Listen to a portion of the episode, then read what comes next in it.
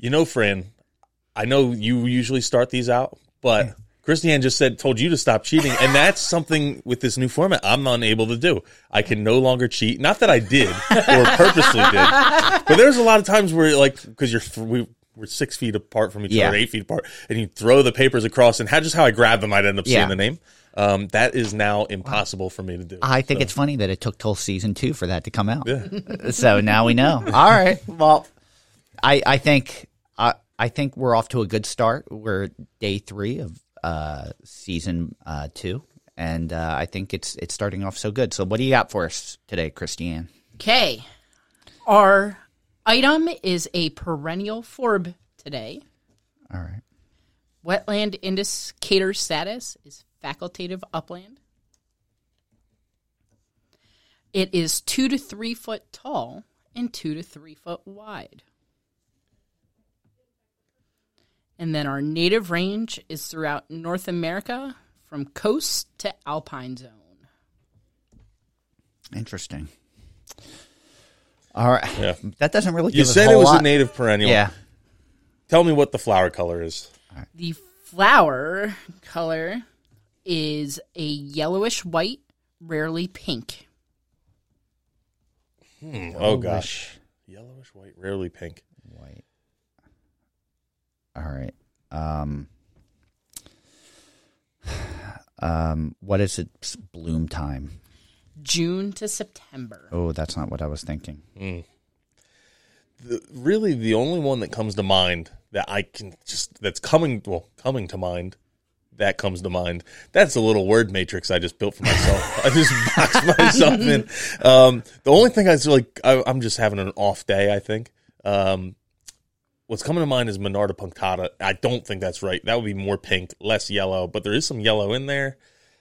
I'm going to stick with that. Oh, that's a really good. That's a really good guess. I don't think it's the two I to three foot like- wide though. I feel like we did that one We on season one. I don't remember, It would but be easier if I had that list in front of me. y- The yeah. rule, the rule thing. Oh, out. yeah, that's true. Maybe we'll do that for next week. Um, the thing is, I'm really drawing a blank here on what it could be: yellowish white to rarely pink. we are on a time limit, Oh, so I might have to geez. start All putting right, a I'm, timer I'm in gonna there. say, I'm gonna say, yeah, we might have to. I'm gonna say Monarda punctata too, just because if Tom gets it right, I want to be, I want to ride his coattails. Oh, shucks, I got you both. All right, what is it? It's common yarrow. Oh, mm. Yeah, mm, I just don't know enough about that plant to have guessed that and I've with enough confidence. and I've seen it in the wild naturally in this area. Like, and it, it fits that description perfectly, but I would have, it just wasn't in my thought range. Yeah. You're listening to A Native Plant Every Day with Tom and Fran. Happy Wednesday, everybody. Welcome back to season two of A Native Plant Every Day with Tom and Fran. I am Fran, and I'm Tom. and we And are. I'm Kristianne. Man, I was going to say, and we're joined by our producer, Kristianne, but she beat me to it. Good job. Uh, today's plant is Achillea millefolium, uh, which is common yarrow. Uh, and there's no alternate common names that actually we came up with. So um, this is really interesting because, as I mentioned, it's one that I've seen. Low, it's not one that we grow, so I'm not as familiar. I'm familiar with a lot of cultivars of this one, but not the plant itself. So I'm interested to learn a little bit more. So, uh, as you mentioned, it's two to three foot tall by two to three foot wide, and it's a facultative upland. Uh, native range through North America is from coast to alpine zone, and it is a perennial forb of the Asteraceae family, which is aster. yeah, and one of the things that really stuck out to me is that it has some salt tolerance. I wasn't aware of that, yeah, but that's I really wasn't interesting. Either, but I have seen it on some roadsides, and roadsides in the winter get road salt, and that's something that when you have things on the side of the road, they tend to have a little bit of salt tolerance, especially in the northern half of the the U.S. Um, and that's one of the things I do want to reiterate here is this plant is has a native, really, really wide native range. You're going to find that across most of the country. Um, but in, from a design use standpoint, you can use it for bank sta- stabilization, bee gardens. It is a pretty good pollinator plant as well. Bird gardens, butterfly gardens, uh, deer resistant gardens, and it can kind of act as like a. It's a little taller than the ground cover, but can kind of act where it does spread as much as it gets tall. So um, A lot of the height is flower stalk. Yeah. So it's it's a lot of basal foliage. I don't know if you consider that basal foliage, but uh, most of the height is really in, the- yeah, in the flower in, in the flower stalk. So, uh, giving that, considering cutting, you can consider cutting back the plant stems in late spring before flowering, if you want to uh, reduce the overall plant height, and that kind of gives you like a shorter flower stalk, and will bulk it up a little bit. It will kind of push its energy elsewhere. Um, cutting the plants back to lateral flower buds after initial flowering will tidy the plant up and encourage additional blooming. So you can get more than just one set of blooms if you if you do a little work on it. Um, Yeah, now those flowers are pretty cool looking too. They can some people would probably consider them a little bit plain, but the actual structure of the flower itself is pretty cool because uh, they are these like large compact clusters um, at the top of each stem, and they'll have I think it's technically multiple flowers that are composed of this flower head. It's not just this is one flower like you're thinking of an echinacea where it's uh, more considered one flower. This is multiple multiple flowers, similar to like a eupatorium kind of look yeah, in a way. yeah, I would I would agree with that. I would agree with that. And then um that uh the bloom time is from June to September and uh and each of those flower heads is going to have 20 to 25 yellowish white uh rarely pink as Kristianne so kindly noted uh array of flowers and uh they have similarly colored disc flowers. And that's one of the things I was saying is when I think of this plant I think of like a more white flower but I can see where it has like that partly yellow to it thinking back a little bit more. Yeah. So the the leaves are deeply divided, fern-like, uh, with a medium green foliage, narrowly oblong to lance shape, uh, and they're aromatic with a strong spicy aroma. So uh, that's one of those things you need to start when you walk by, grab it and and uh, uh, Yeah, mix it up with your hand and like crushing like a sweet fern, hand crushing your hand and, and smell it a little bit along the along the. You got to bend down a little more to, to touch Yeah, this do. one than sweet fern or, or those kind of things. You do, it, but it does like sun to part shade. Uh, it is susceptible to stem rot. It can get powdery mildew. A lot of those facultative uplands, like where you find bee balms and things like that, are, are typically sensitive to powdery mildew and rust. Now, this plant can spread a little bit more aggressively and form its own little colonies. Um, I can't say I've seen that happen personally, um, but most of the time I've seen it has been in like more garden designs. So they Yeah. they want it's a newer design. You have that standalone plant. I haven't been back to check any of those out after a couple of years to see. Be, before we get into pollinator and wildlife, can you tell us what your favorite fact that you've found this time, or no? For me, my favorite fact actually came from the origin of the genus, which refers to uh, Achilles, the Greek soldier, right? Yeah. Greek Yeah, he was- mythical soldier. Yep. Um, they claimed he used the plant to stop bleeding and heal the wound of his soldiers. So Oh, that's pretty interesting. And the specific epithet millefolium means thousand leaves, uh, in reference to the highly sense. dissected. Yeah. yeah, Yeah.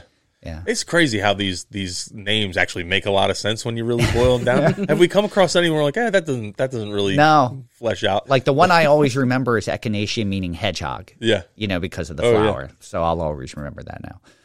So, um, if you go, if you want to talk about pollinators, the flowers are visited by soldier flies, bee flies, uh, syrphid flies, thick-headed flies, tachinid flies, flesh flies, muscid flies, blowflies, and anthemiide flies.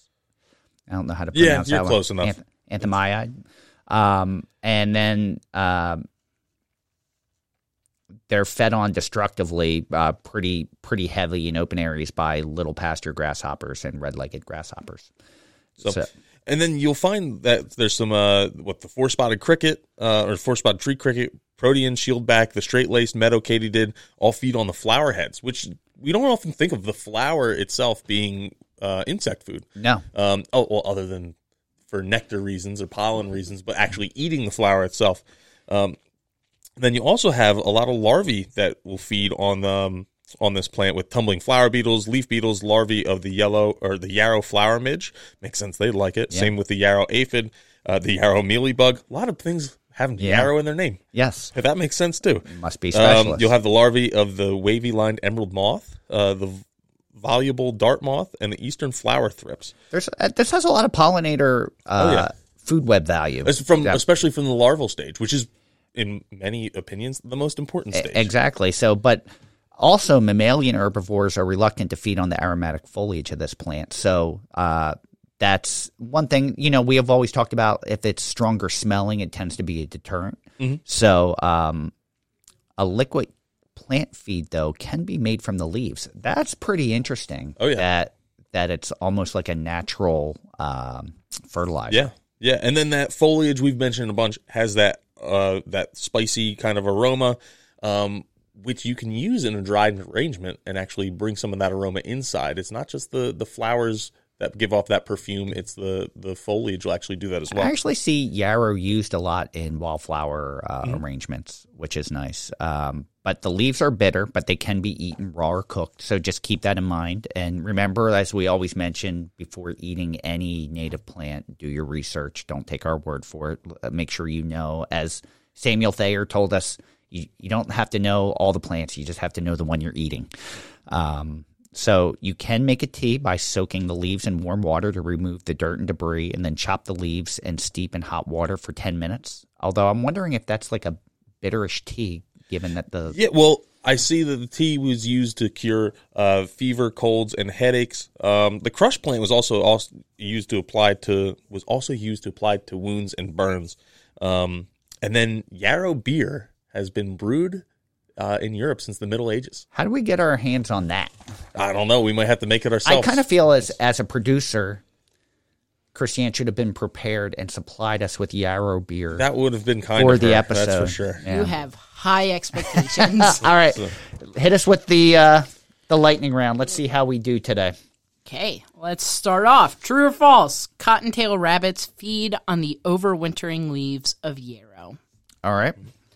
True or false? The Xerces Society does not recommend these species for pollinators and beneficial insects.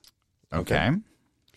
True or false? You should wash the leaves with a dish detergent when making tea. Oh, Ooh, that's going to be the stumper. Yeah. I think. Yeah. That's, All right. Go That'll ahead. separate Yeah. us in in our, our quest for Yes. greatness here. True or false? the growing plant repels beetles, ants, and flies. The plant has been burnt in order to ward off mosquitoes. All right. And then true or false? The Chinese considered yarrow plants to be good luck. All right. All All right. right. All right. I'm not as confident. Uh, no, no, either am I. So, What a difference up, a day makes. All right. Cottontail rabbits do feed on the overwintering leaves of yarrow. Ooh, got that one wrong. This one hopefully was a nice slow pitch for you both to hit. False. The Xerces Society champions this species because of the wide range of insects that interact with the plant. So they do recommend it. The next one is that you should not wash the leaves with dit- dish detergent when making tea. So that was false. Okay, that's what I was going to ask. What are I, you so far, Tom? I, I have one wrong. All right, me too. I'm two for three. All right. The growing plant does repel beetles, ants, and flies, despite its many benefits to other insects. Hmm. All right. I got that one wrong. All right. Well, in the last question, you have two right, Yeah. right? I have three right, All right. and so, So- you have to get this one right if you want to Yeah. have a tie. And Tom has to get it wrong. So The Chinese do consider yarrow plants to be good luck. I knew that one. and Tom gets the win. Yep. Good job, Tom. Yeah, four out of five. All right, so we did have a winner. Um, great episode. Here's the important question: Are you putting it in your yard? Kristianne, why don't you go first? I, despite the effort I put in in planning, am a lazy gardener, and I don't want to have to prevent it from running wild in my yard. So, no. All right, Tom. How about you? Um, can I say it depends? Yeah, Yeah, I'm say, yeah. it's my show. I can say whatever. you can say whatever you I would say I would say it depends. It's uh, I probably have spots like in my hedgerows where I could put it, like kind of on the end where it's still getting a, a fair amount of sun, but it's not it's not a showy plant, which is what I kind of referenced before. It's a lot of people are going to say, oh, it's not a really. It is a cool looking flower when you break it down. But um, it's not something that's going to stop traffic. Because, Ooh, I want, I want one of those. So if you have something like want a little bit showier garden, then it's probably not the plant for you. If you don't care what your neighbors think and you say, I just want to have the most pollinator bang for my buck, it's something you should include. You know, it's it's one of those plants that it doesn't have to be in mass. It can be singular or, or part of a garden, even though it has the potential of of being. I, I don't even know if I'd call it more aggressive. I would definitely put it in my yard because I have places where I would love for it to be in mass, uh, where height is an issue and it doesn't have to be showy all the time, uh, but could really provide a lot of bang for the buck when it when it shows. So, not too bad. So we have a, a yes, a no, and a maybe. So uh, another great uh, plant for you. Make sure you do a little bit more research, and and possibly you could end up putting this plant in your yard yourself. Make sure you tune in tomorrow for our last episode of the week, and until then, keep it native. Thank you for listening to A Native Plant Every Day with Tom and Fran. Hey everyone, this is Fran. And Tom, And we just wanted to give you a quick reminder to tune in every Friday to our other podcast, Native Plants Healthy Planet. Yeah, so on Native Plants Healthy Planet, we dive into all different kinds of subjects revolving around native plants and our ecology and having a healthy planet. We have guests from uh, from colleges, from other podcasts, from different nonprofits we work with, even authors. It's a really good time. We hope you join us over there. Make sure you tune in, and until then, keep it native.